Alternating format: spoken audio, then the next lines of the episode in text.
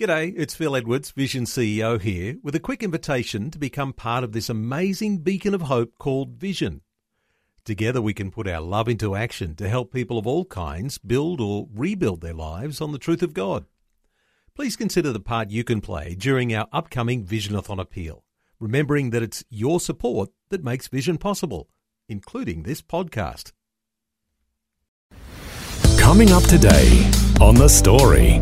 I think that most often, nearly always, I think, when there's been greater changes in my Christian life or greater challenges that God has taken me through them for my growth purposes. And it's, it's in the middle of that, you don't see that until you can look back. They've all come through hard times in my life. The Story. G'day, I'm Jimmy Colfax. Welcome to The Story.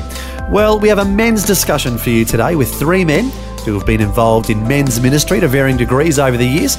Eric Skattebo has invited his friend Peter Menhennett to co host a chat with Graeme Dawson, who is the founder of a ministry called A Few Good Men. Graeme is sharing his story and about the lessons he's learned over the years that have helped him to more effectively minister to others. Men's ministry is not easy. Getting men to talk about personal issues or just open up in general can be a difficult task. One person who has been involved in men's ministry for several years and knows about this challenge all too well is my co host today, Peter Menhennett. Welcome to the program. Thanks, Eric. Yeah, it's an interesting topic. I've found over many, many years talking with men that on their own, they're relatively easy to talk to and they open up. You mean one on one? One on one. Yeah. In a group, it's like trying to open an oyster with a toothpick. it can be very difficult in a group. That's right. And another person who knows about the challenges of men's ministry is our guest today, Graeme Dawson, who has been involved in men's ministry for several years. Graeme, welcome to the program. Thanks for having me. And uh, yes, several years equals probably 17 years. Have you found that to be a similar challenge, getting guys to open up? Well, I'd have to say, in a sense, not to a great extent having uh, been involved in running a, a men's group uh, called A Few Good Men for mm-hmm. well, in our 16th year now, uh, I've found that uh, the secret is to make it safe for the men. Once the men feel safe in the group, um, they will open up, and we've had some great times where guys just open up and share things they would never. Mm-hmm never speak to other fellas about. Certainly not in a pub, not in any situation. But um, so there is hope. You can get there. Yes, yeah, but yeah. a little bit challenging yeah, at times. Yes. Okay. Well, we're going to talk about men's ministry a little bit more in just a little bit. But first, we want to find out your background. Where were you born and raised, and what was life like growing up for you? I was born in East Melbourne in a hospital, oh, uh, but uh, lived for the first 18 years of my life at uh, Kew. Mm-hmm. I guess got introduced to uh, church life through my parents. They were Christians, and uh, I made a first commitment to God. Well, my only, my starting commitment with God, and when I was 11, mm-hmm. uh, with my father. Uh, had a lot of experiences as a young young lad, and uh, we had a lot of animals in our backyard. We milked goats. We, was this was a, in Kew. Yeah, it was only a standard. Which is now close to the city. Yeah, well, it, those days there were there were a lot of open land around too. Uh, mm-hmm. Uh, although we were in a fairly tight residential area, but um, but you had just, a goat. Well, we had milk goats. We had a horse in the backyard and a stable. We had. Oh wow! Things have changed because Kew is not like that now. yeah, well, it, of course, it's the you know the socioeconomics have changed, and uh, yes, it was only a house block in a sense, but uh, yeah, started my interest in and love with horses there, and uh, yes, let's talk about that. You're a yeah. kind of a horse guy. Yeah, I uh, I've always had horses. I think one of the most memorable things I did in my younger teenage years was uh, we did this bold trip. Uh, we call it the wagon trip. So we got an old four wheel horse drawn covered wagon, and we, um, the three of us guys, mates, took off with two dogs and one horse and all our gears and clothes for three weeks. And, and we did this great trek to Greensborough, I think it was, or something like that. Those days, and that was the sticks then. Yeah, that's right. We had our rifles there. We were shooting uh, uh, rabbits for the for ourselves and possums for the dogs and things like this. And didn't seem to be a problem shooting those days. Uh-huh. Down by the river, we camped, and uh, yeah, it was a it was a boy's own sort of Yeah. great adventure. Sounds and, like uh, a, a cowboy adventure or something. yeah. Well, uh, we had a covered wagon like the Oh, cowboy, wow. like the cowboy wagons in Yeah. the movies. Uh, poor old horse, of course, had to had a big load to carry. We were, you know, we underestimated his load, but he made it. yeah, so that was uh, quite an experience. Um, Peter, we got a cowboy, a real life cowboy with us today. Well, have you noticed something, Eric, that he doesn't say no, he says nay? that's a dad joke. okay. Thank, I'm a thank you dad. for that insight there, Peter. Moving right along. So, good Christian childhood, happy childhood, hanging out with Yeah, your sure. friends and the horses and all that. Sure. Eventually, you marry and Mm-hmm. are involved in church together. Everything going fine. Yes, eventually uh, I married my childhood sweetheart. Uh, knew her since she was five, and we had three children. And uh, yeah, I was. Uh, yeah, then a really uh, heavy um, thing hit me in my life, which came right out of the blue. Uh, my then wife, unbeknownst to me, um, was involved with a guy for 12 months, unbe- unbeknownst to me for that whole time. And uh, yeah, when that uh, when I found out about that and it hit, it really, um, it really, you know, Yeah, yeah. in crude terms, knocked my guts out. And uh, but interestingly, I had enough of a relationship with God at the time to immediately throw myself on Him. Totally, just said, "Look, you know, here I am, guts and all, and what happens next?" And uh, right at that time, interestingly enough, uh, he he sort of it's hard to explain to people how these things happen. It was like he put his hand in my life and said, "Okay, Graeme, we're going in a new direction now." And that was what I call my start of a call to ministry hmm at that point. And um, yeah, there was a struggle there for quite a while, trying to get the marriage back and get her back, etc., etc. But it it really didn't develop, and then I was divorced against my will, and then yeah, life had changed, and we had to sell the property then, and the marriage split, to sell the farm, and yeah. So, uh, but then again, the Lord opened up doors. And, So- and let's talk about mentorship. So, one of the things that helped you get through such a devastating experience was having older men in the Lord who helped you get through it. Is that right? Yes, right at that point, I yeah, I had the pastor of our church and, and some leaders, but uh, not to the extent that I've experienced later on in life, and, and still experience. I hadn't, I wasn't savvy to the point of needing the right sort of people around me, which I now have, and I have had for a number of years. But um, So, you, you had some leadership, but now looking back, you're saying it probably would have been wise to have even more input. Well, I don't know what I would have done about it. I think because it was a journey with God that developed over time, and He eventually has brought different people into my life at different times. And up until now, I still run. I still have three major men in my life: uh, a mentor, a counsellor, and uh, a spiritual director. They each have a different role. yeah, share with us about the importance of the different roles. Well, I think the the mentor is is a wonderful, gracious man in my life. He's an older man.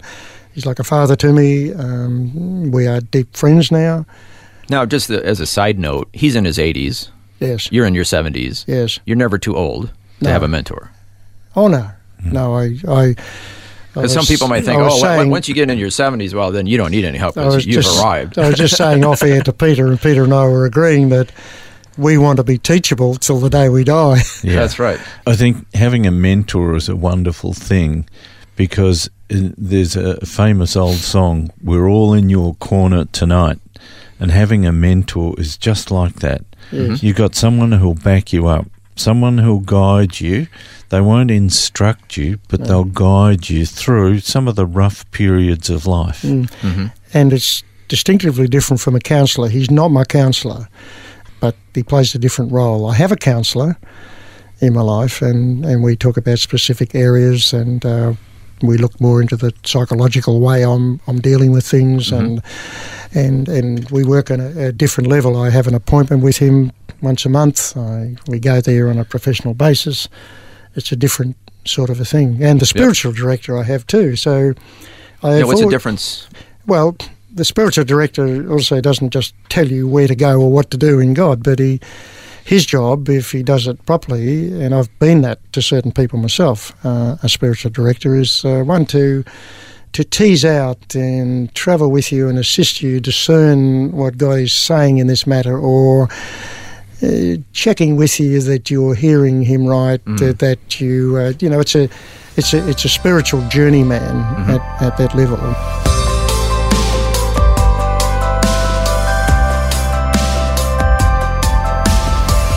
You're listening to The Story. Today, Graeme Dawson is sharing about his life and his involvement in men's ministry. We've just heard about how, with the support of others, he's been able to overcome some of his own personal challenges. Next, we'll hear how God worked in his life when he was suffering with cancer. Back with more soon. The Story. If this program has highlighted something you'd like prayer for, we'd love to pray for you. Call 1 800 Pray For Me. That's 1 800 772 936. It's a free call. Or text 0401 132 888.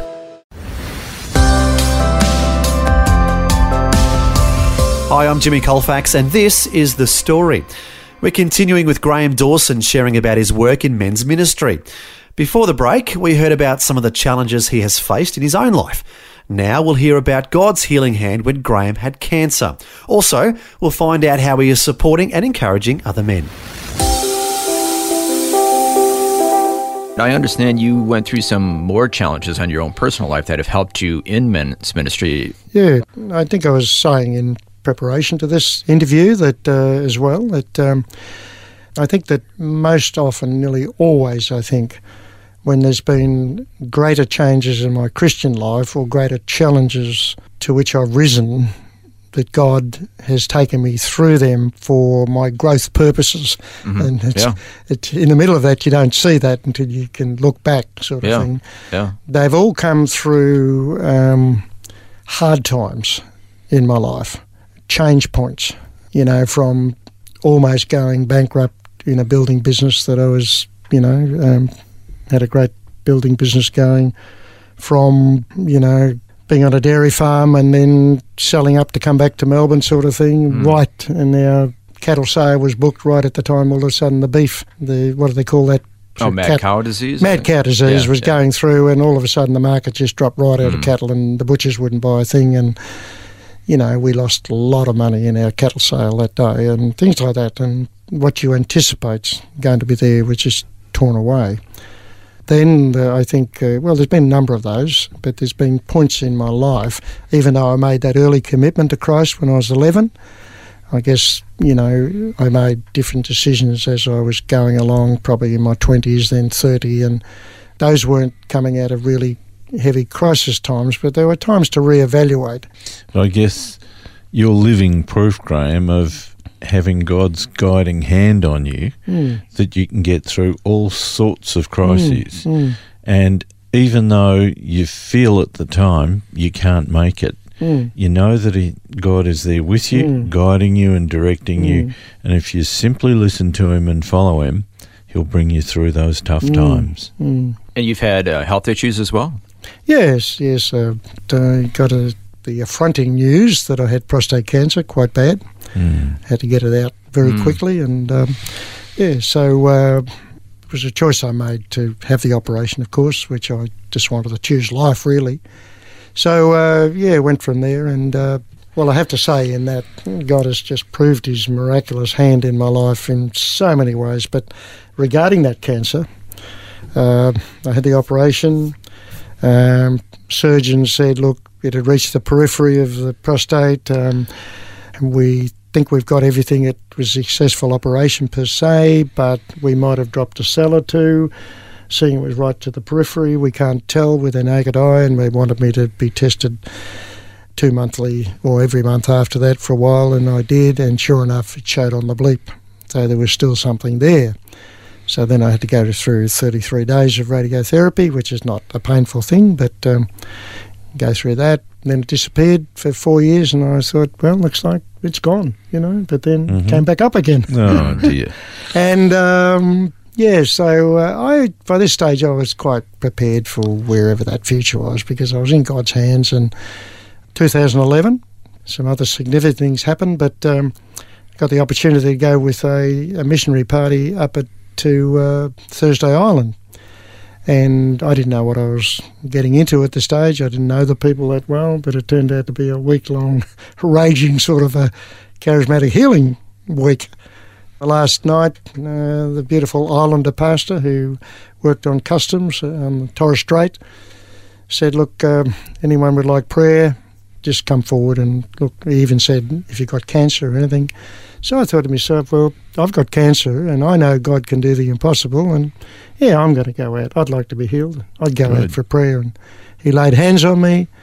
I felt something shift enormously. Couldn't wait to get home to uh, get my next PSA test. But God had a little bit of amusement going on at the time. But he actually took he took that cancer count down. It had already started to climb. Took it down by points, two points, about every two months for the whole year. Even my youngest daughter said a while ago, she said, Dad, you haven't got cancer. And I said, Well, I have, but God's holding it down, you see. And she said, "Ask your doctor then. Have you got? Have I got cancer?" so I said to my doctor, we were laughing, and I said, "I've got to ask you a formal question from my daughter. Have I got cancer?" He said, uh, "It's prostate cancer." Yes, you have. So I said to her, "Yes, I have, dear." Mm. But, But it's the- not going to take me. but the thing is, no. Well, it's I just total confidence that God's He's got His hand on it. Excellent. We began this conversation talking about the challenges of uh, having men open up about their personal mm. lives and their personal issues and dealing with their personal issues. Looking back over the various challenges that you've been through, that you've been sharing with us mm. today, do you feel that going through all of this has helped you in men's ministry, in helping other men? Oh yes, it does help to have gone through a number of things, so you know they know that you know. Yeah, yeah. that that you know, sort of Yeah. thing. Um, uh, can I finish with one story about Yep, the yep. safety and the opening of men? Um, we had something like 14, 15 guys at one stage, and uh, In your Yeah. men's ministry? in the men's group, and uh, there was a fellow came along. I mean, there was a lot of stories I could tell, but this one was really potent. He came along and he was brought by someone else, but he was very wary about coming in. He, he was cagey about being caught in this place where he was vulnerable, Mhm. if you like. So Yep. he he used to sort of stand outside, sit in the car, then he would sort of listen in the door. uh, you know, wow. and not come in. Yeah. Real fringe dweller. And then he ended up, he used to be a good cook. He had a cooking trailer sort of thing, so he offered to cook for us. Uh, instead of us buying, making our Yeah. own barbecue, he's, he'd, he'd cook. And we'd have said, yeah, it'd be lovely. So he'd pull up his trailer outside the door and he'd cook up this meal for us and we are all wrapped and everything. And he sort of felt part of the group at that level. Yeah. Yeah. But then he, he, he elevated from that to sort of standing in the passageway and Getting listening, closer. but not coming in and sitting down with the boys. Yeah. But then one day he did. He came in and he sat down. And he obviously felt safe enough at that point. He came out in, front of these 16 blokes, whom only knew one or two of them. He opened up and talked about being sexually abused as a boy. Hmm. He was currently 56, 60 year old. No one, he'd never spoken to anyone in his life about that. His wife of many, many years doesn't know it, didn't know it, never, never heard of it. He'd never told a soul. And here he was. He just opened up and told everybody. Now, it was interesting. He didn't come back, and it was okay. I think we served our purpose, and he achieved what he wanted to achieve. And it was just a great lesson of that sense of safety. And so many men are carrying so much stuff that they they will meet with blokes in the pub and they'll have a beer and they'll yeah, if it gets a bit too close emotion they say oh I have another one you know hmm and they don't actually get anywhere below the surface Or, so- or deal with the issue. or deal with the issue. Mm. So it's been, uh, you know, we had one guy come along, if I excuse me, and I just, uh, an older man came and he sat there for quite a while and didn't say anything. But then his his his really his idea of coming was he wanted other people to possibly validate his life. Mm. And he said to them one night, he said, you know, I've had 26 jobs. You know, is that all right? Was that okay? He was, you know, 65 or something. And uh, the guys all affirmed him, you know, mate, that was terrific. And what's more than that, you always had a job. You were a willing worker, you always had a job. And, you know, that, that just took a burden off his shoulders. He stayed with us for a while and uh, he, he moved on. But see, he just needed he needed to validate his life. Mm. And, and just by telling the story and have these men, many of whom he never knew, just say, mate, that was great. Yeah, you're doing well. You're doing well. You've well. done well. So, men supporting other men in a safe place Mm, goes a long way toward helping yes. other men grow. Yeah, it needs, needs to be controlled, coordinated, and, and, and carefully watched. But under those guidelines, we have what we call group norms in our group, where we respect others, we listen, we don't charge in, we, we don't hug unless it's unless we're safe. We know that people are okay with hugging. Mm. All those little things that make a successful Mm. group. But men are slow to open up. But when they do open up, Mm. they'll bear just about anything Yes. uh, when they feel safe. And it takes a little while to get men to feel safe in a group. Yeah. Mm. Yeah. But once they're feeling safe, you can do wonderful things with them and they can be blessed beyond belief. Mm. Well, Graeme Dawson, thank you so much for sharing your story with us today. Thank you for allowing me to. It's uh, it was great to be here. Also, Peter Menhennett, thanks for being our co-host today. Great. Yeah, thanks, Go mate. well, Graeme. Yeah, Go well. Good. Thanks, Eric. That was Eric Skattebo along with his friend Peter Menhennett chatting with Graeme Dawson about his life journey and about his work in men's ministry. It's great to hear how Graeme has used some of his own painful experiences to help support and encourage others.